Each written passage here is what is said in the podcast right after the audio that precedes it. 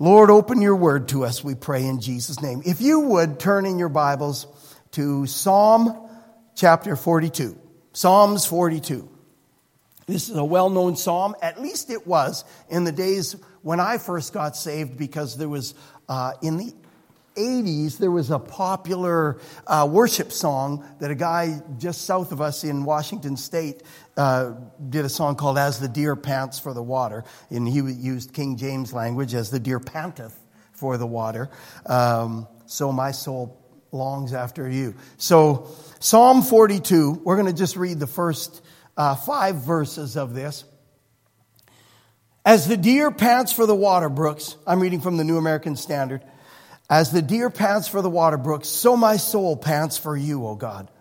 My soul thirsts for God, for the living God.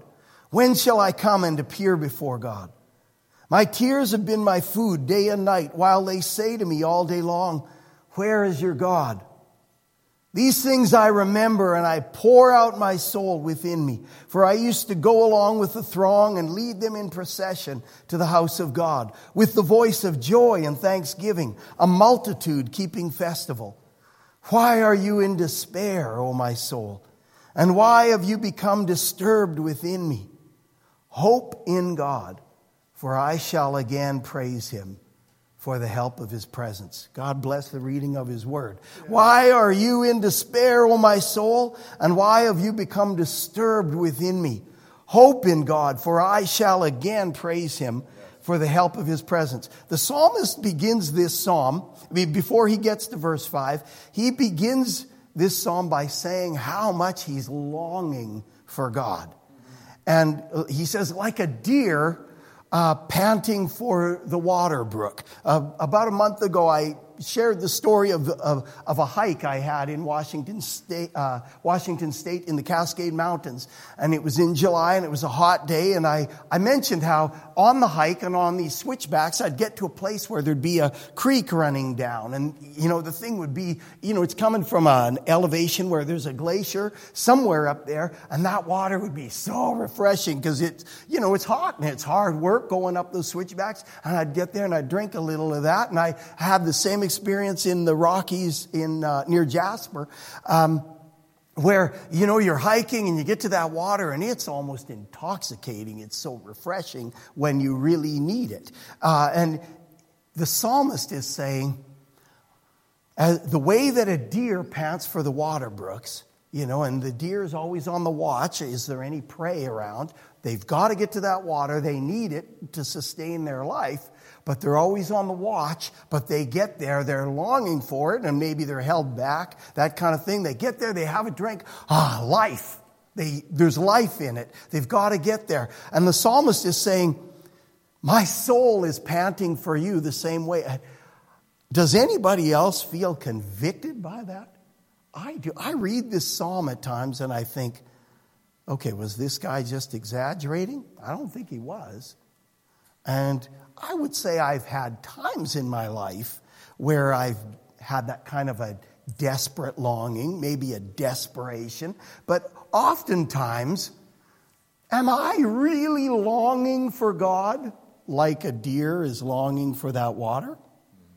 Like, ask yourself, am I longing for God? I mean, the word pants for water, like, you know, I need it, I'm desperate for it, like, I'm convicted by that. I'm convicted by that because I've had moments like that, but it's not the status quo. It's not the status quo. And then you meet somebody who's just, oh, I just want God. And, you know, and I know that it's been said before that new believers kind of have that, and I mentioned it last week. In the first days of being born again, I mean, I went to bed thinking about the new life I'd found. I woke up thinking about God and how he, you know, the interplay of the living God with every aspect of life, and it was glorious. And I don't think we're supposed to lose it, but kind of like falling in love, that initial maybe euphoria might change for a more mature kind of love that I'm standing with you, I'm committed to you, I love you deeply, and we're, you know, we've got a history together, those kinds of things. Well, here the psalmist, you know, I'm panting for you. I need you so much. I'm longing. I'm desperate for you. I think that would be a good thing for us to pray on a regular basis. God, give me a desperation for you. Give me a longing for you.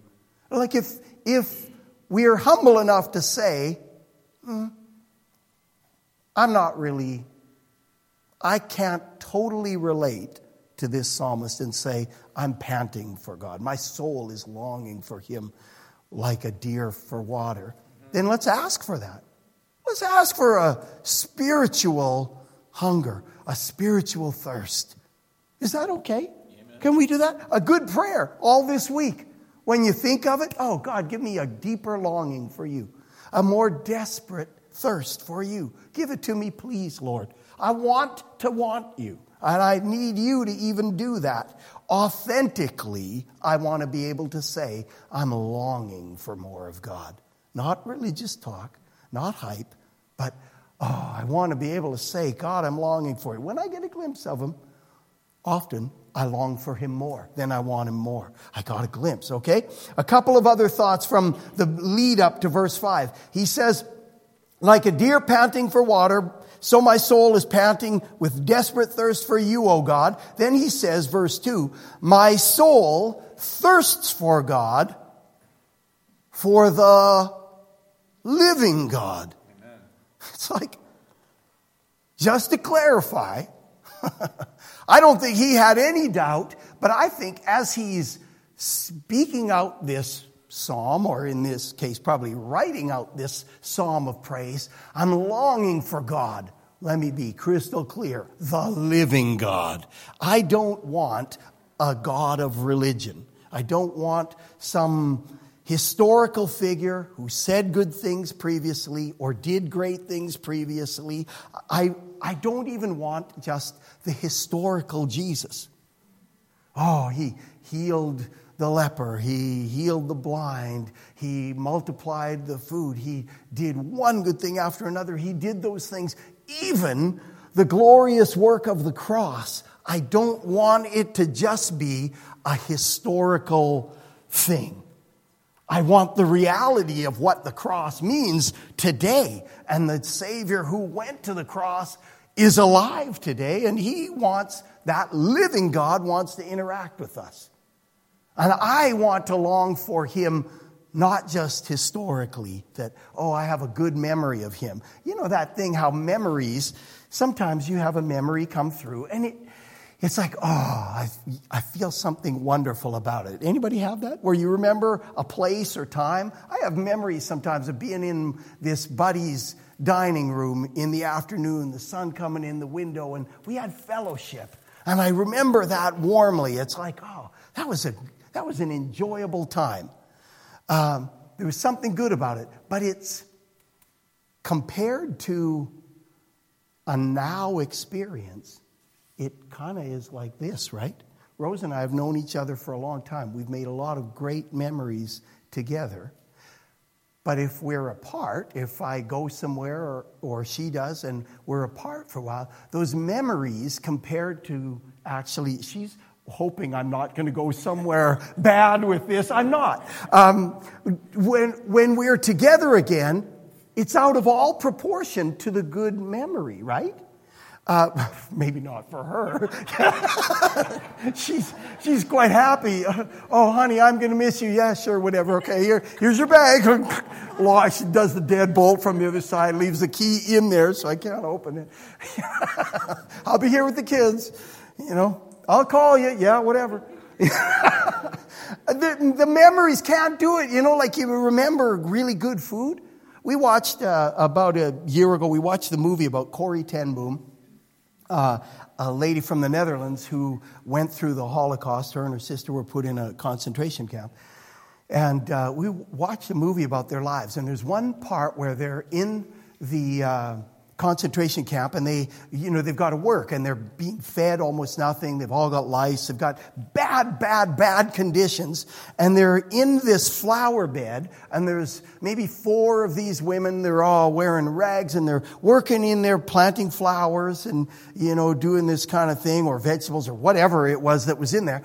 And they were talking about recipes. The one lady, she's in their memory because they're starving, but she's talking about this apple cake or something that she made, and they're down there on their hands and knees, and she's saying, oh, and then just this much flour, and you put this ingredient, and oh, and she's reminiscing about, oh, and that thing was so good. And another lady says, oh, it's really good if you add in such and such too. And this lady says, you get your own recipe. And it's kind of like you're not even talking about a tangible reality. You get your own recipe. I've got mine. But that thing, they're talking about food, and it's almost kind of cruel because they don't actually have it. But the thing that means the most to them right now would be, oh, to be able to eat something. And the memory is kind of nice. Oh, that thing, it was great. But it's almost kind of cruel. They need the real thing. We can long after God, and a memory of him is not enough. It's like the manna. I need it now, not yesterday's. I need it today because I want to actually eat. I need God now, the living God. My soul thirsts for God, not just a memory of him. My soul is thirsting for, because then look at where he goes next. My soul thirsts for God, for the living God. When shall I come and appear before God? The next line in the New International Version says, when can I go and meet with God? It's like, my soul is thirsting for God, for the living God. Not just a memory of him. Now, as good as I might be, I want to actually be with him. I need the now God. I need him here now in this moment, not just...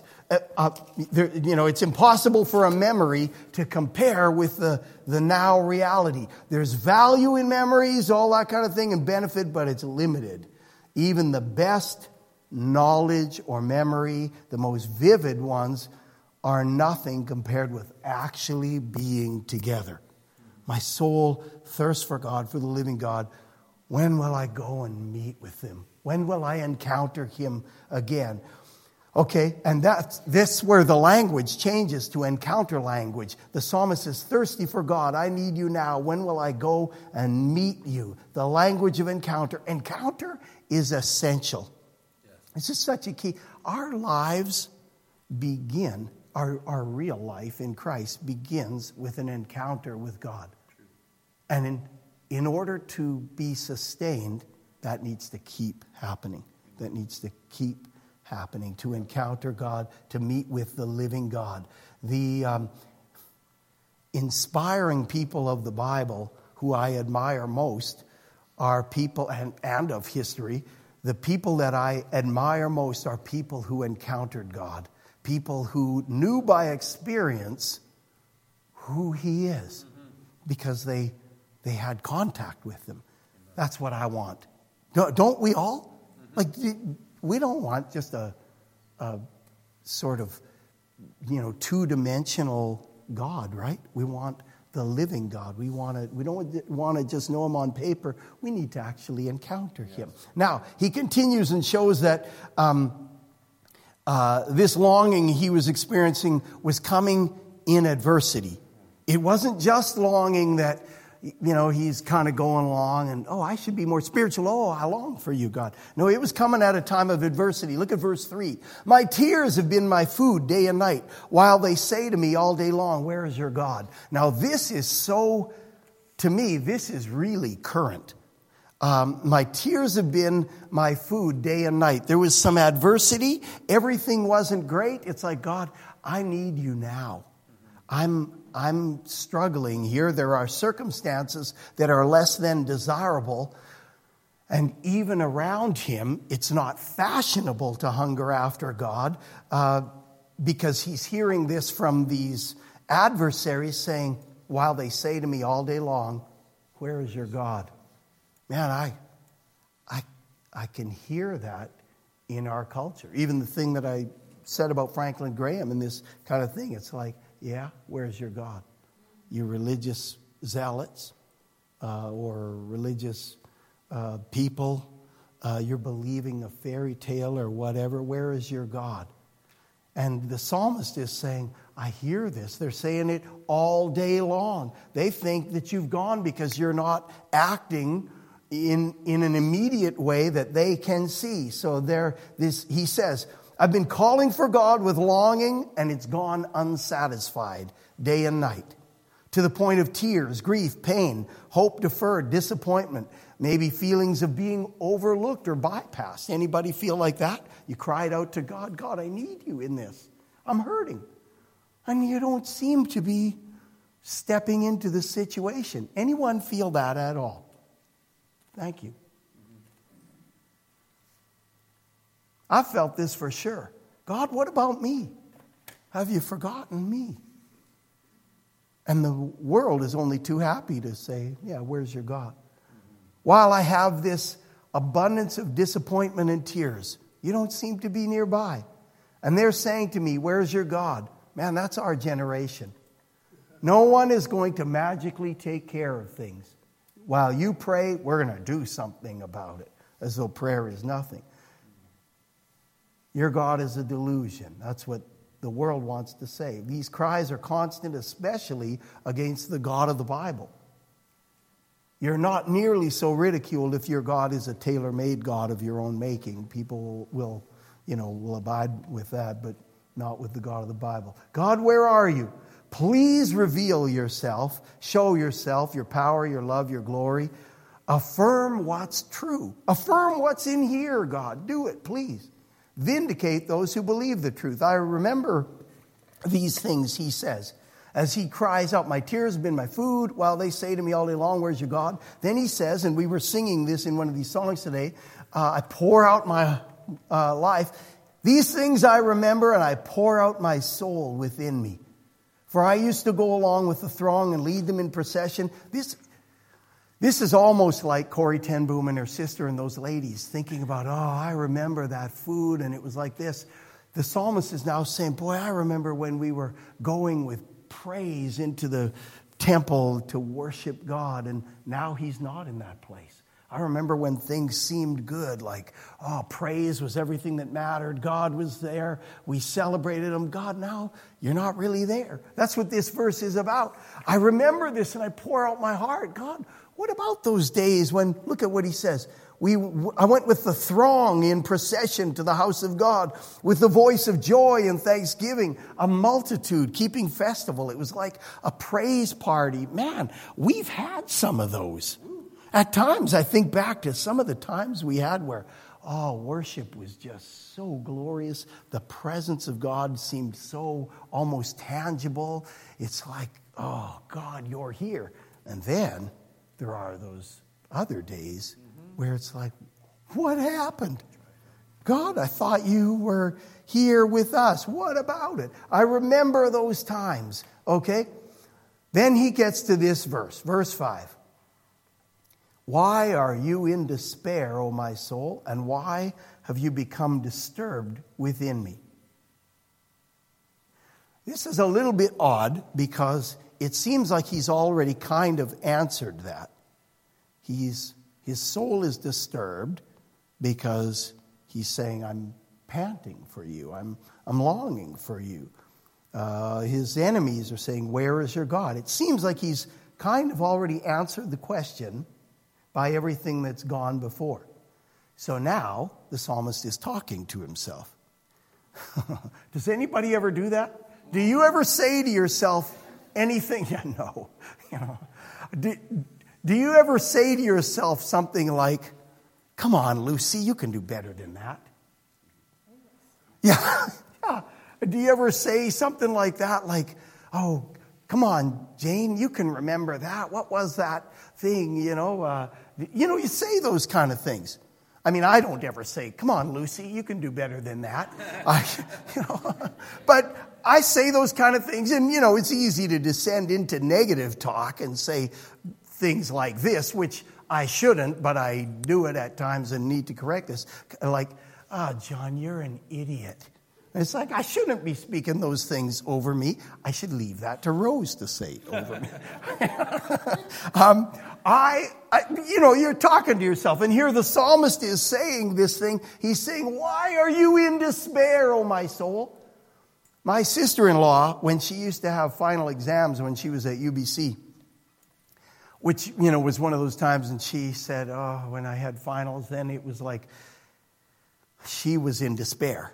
And she wanted to do anything but study for her exams. So the house was spotless at that time because, you don't want to study, so you clean. And there was a song, again, back probably in the late 80s, that went like this. And it used this verse in the King James kind of translation of it. It said, why so downcast, oh my soul, put your faith in God. And it was kind of this upbeat kind of thing.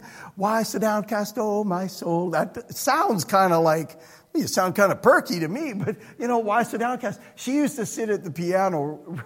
Rose used to tell me about this. When Diane was bummed out about having to study, she'd sit at the piano and would play it in like a minor key. Why so downcast? A dirge. And she would sing it. And here the psalmist is now speaking to his own soul. Why are you in such despair? Why are you so downcast? Now, I look at that and I think, he's kind of jarring himself out of a funk. Mm-hmm. It's kind of like he's saying, get out of that. You shake that off. Pick yourself up. Come on. Think about it. Hope in God again. He's not gone. And, you're kind of thinking you're longing for him. He maybe seems a little distant. But wait a minute. The circumstances that are putting you in despair are temporary. They will pass, and he will not. He'll still be there. Why are you in such despair? And I like the next way he says it. Again, this is in Hebrew poetry, this thing called parallelism, often emphasizing the point by saying it again, just slightly different. In a slightly different way. Why are you in despair, O my soul? Why have you become disturbed within me? Something's not right. And he's jarring himself out of it. John, get out of it. Get out of it. Your eyes are only on all of this stuff. 2 Corinthians 5:7, in a context that talks about, kind of like this guy, circumstances are challenging in the world. And then he says this thing. Wait a minute. We don't walk by sight, but by faith. Yeah. We're not walking by just what we can see in the natural, because if that's the case, guess what? We're always going to be in despair. That's right. There are days with, the thing that I talked about at the start of the message about Franklin Graham and the agendas that are being pushed and some of the things going on in our nation, and breaking the law and blockades and, all of these kinds of things, the economy and a virus, spreading around the globe and, and then knowing that actually there are other things like the flu that are already all over the world and that are killing more people than the COVID-19 virus. There's all of these things, and it's easy to almost get overwhelmed, disturbed, and I give up. Let's just sell the house, buy an RV, and move somewhere into the middle of the tundra in the Northwest Territories, and we'll live up there. What do you think, sweetie? No! I'm in despair, and it's like, it's too much. I don't even know how to deal with all of it. And the psalmist is jarring himself and saying, why are you so disturbed? Hope in God, for I shall again praise him. It's like, wait a minute. I'm going to be praising him again. This stuff's going to pass. He's not. And I'm going to be still standing saying, God, I'm trusting in you. Everything's falling apart. There's all of this. I need you. I'm longing for you in the midst of all of this stuff, God.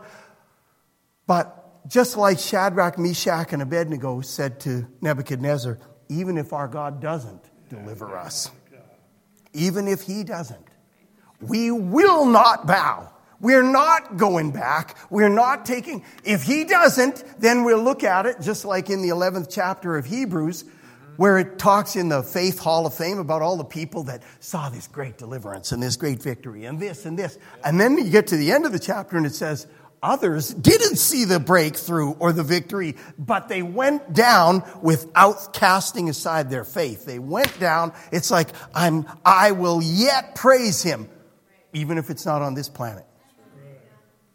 I'm not going to go down. I mean, there is a bully spirit in our culture. And, you know, I didn't face a lot of bullies in my life. I wonder, then maybe that's because I was that. No, I wasn't. I was too small to be that. It's like, gee, wait a minute. That's right. I once had a fight with a kid because my buddy and his buddy fought. I thought, oh, now I need to. And I was in grade 6 at the time, and this kid had already had a growth spurt. Mine never did come. This kid was bigger than me, and I thought, you know, it's this guy thing. I don't know why it's there. It's like, you know, why would we be embarrassed to think, no, physically, you know, in a fight, I'm not that formidable. This guy, I stood there and I'm thinking, oh, I'm quick, I'm fast. Woo-hoo. You know, this kid went between my eyes, and I literally saw double. He hit me. And I'm like, I was not the bully. I did get one punch through on that guy. And by the time it got there, Ryan, stand for a second. Only, you know what? A better example would be probably Taraz or something because of his height. I got one punch through. Put your arms up. Okay, I got one punch through, and by the time it got there, it started out here, a fist. By the time it got through, my hand was like this. And it was kind of like, you know... And he was a nice kid. He didn't, you know, keep going and pound me out. And by the end, we're both crying and hugging each other like, you know, 6-year-old boys. So anyway, that was my life as a bully. So that was over fast. But this whole thing of a bully, as if nobody's getting in his way and circumstances, our world, the spirit is like that. Right now, the spirit of the world, it is a bully spirit. It wants to intimidate and keep you down. And oh, no, I can't. Like that, it's too formidable. But if you at least say, no, you know what? You're probably going to take me out. But boy, I'm going to throw something. I'm going to throw something. You're not going to get out of this unscathed. I'm going to go down swinging. And in life, there's a bully spirit, and the enemy wants it. He goes about like a roaring lion seeking whom he may devour. He'll roar, and the lion will do that, and, you know, another creature will, its prey, will sort of freeze. The adrenaline goes, and it sort of freezes, and got him. Doesn't even put up a fight. Takes him out. But if we at least, okay, no, you got me backed in a corner, and the circumstances, the spirit of the world are going to take you out. Hey, let's go out swinging. Let's go out reaching for God, claiming God. Why are you so disturbed, oh my soul? I'm going to yet praise him. I'm going to hope in him. I'm going to go down. Okay, he took me out, but I didn't let go of my trust in God. I'm not going to let go of it. Why? He says, hope in God, for I shall again praise him. Now, the New American Standard and the King James word it this way, and it's more literal, for the help of his presence. Or King James says, his countenance, his face. Many of the other translations, New Living and that, they say what the result is. They say, my Savior and my and my God, or something like that. They say the result is my salvation. But here, literally, for the help of his presence.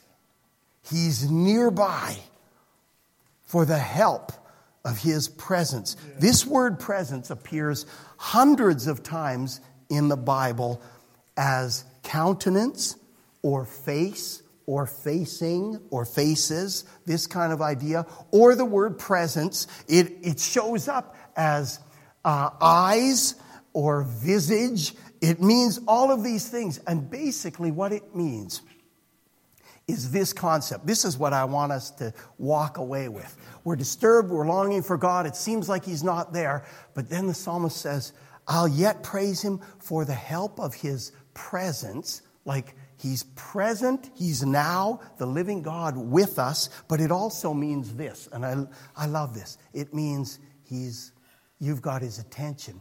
His face is toward you. And sometimes the word means face just as in the actual face, which is good enough. It means he's turned toward you, even though it didn't feel like it.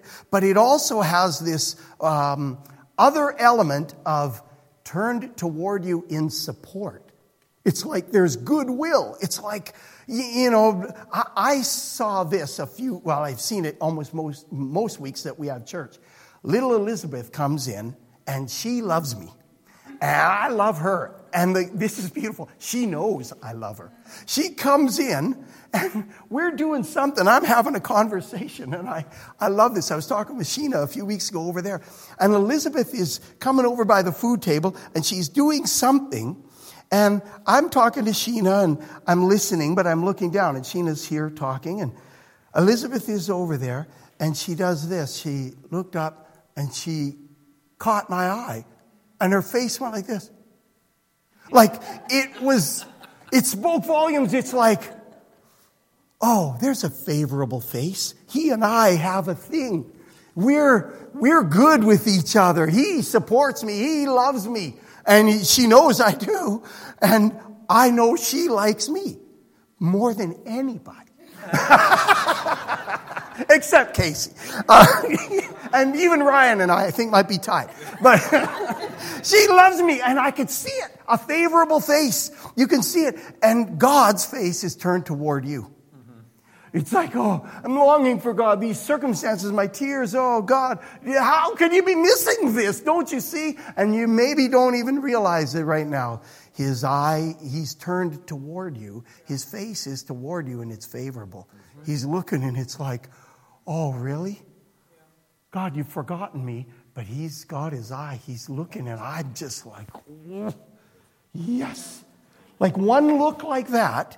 That look that Elizabeth gave me, and she does it most times she walks in, and it's like, doesn't matter what conversation is going on, he wants to talk to me more than anything. And God is turned toward us, and the beauty of God is because he can be everywhere at once. His face is on each of us. It's not like, well, I'm sorry, Brenda's got some bigger needs right now, so Geraldine, you're out of luck for the next few minutes. Not God. Praise God. You know, it's like, oh, my needs are just small, so nope, not God. Turn toward him for the help of his presence. I want to close with this thought. The presence of God, I want to have it. I want the presence of God. I want to live in such a way that I can know that God's attention is on me and favorably. Amen. I want us to be people who are hungering and thirsting and longing and panting desperately for more of the living God, and knowing that he's not trying to resist. Yeah. He wants to be continually having that now interaction, you know, that term that gets used so much, in the moment. God wants that. He wants to be close by. So, Father, I pray for anyone in this room that might be in despair, whose soul is disturbed, who's longing and saying, God, have you forgotten me? Where are you in all of this? Or maybe just as bad, maybe even worse, if we've gotten so kind of indifferent that we're not even aware anymore that we need you or we should want you. God, I pray for the Holy Spirit to do that work in this room today. To stir us, God. I pray that where there's already discouragement, that it would be like the sun breaking through the clouds, that people would know that your eye is on them for good. Your face is toward them. They have your attention. God bless us. Thank you, Lord. Bless us in this.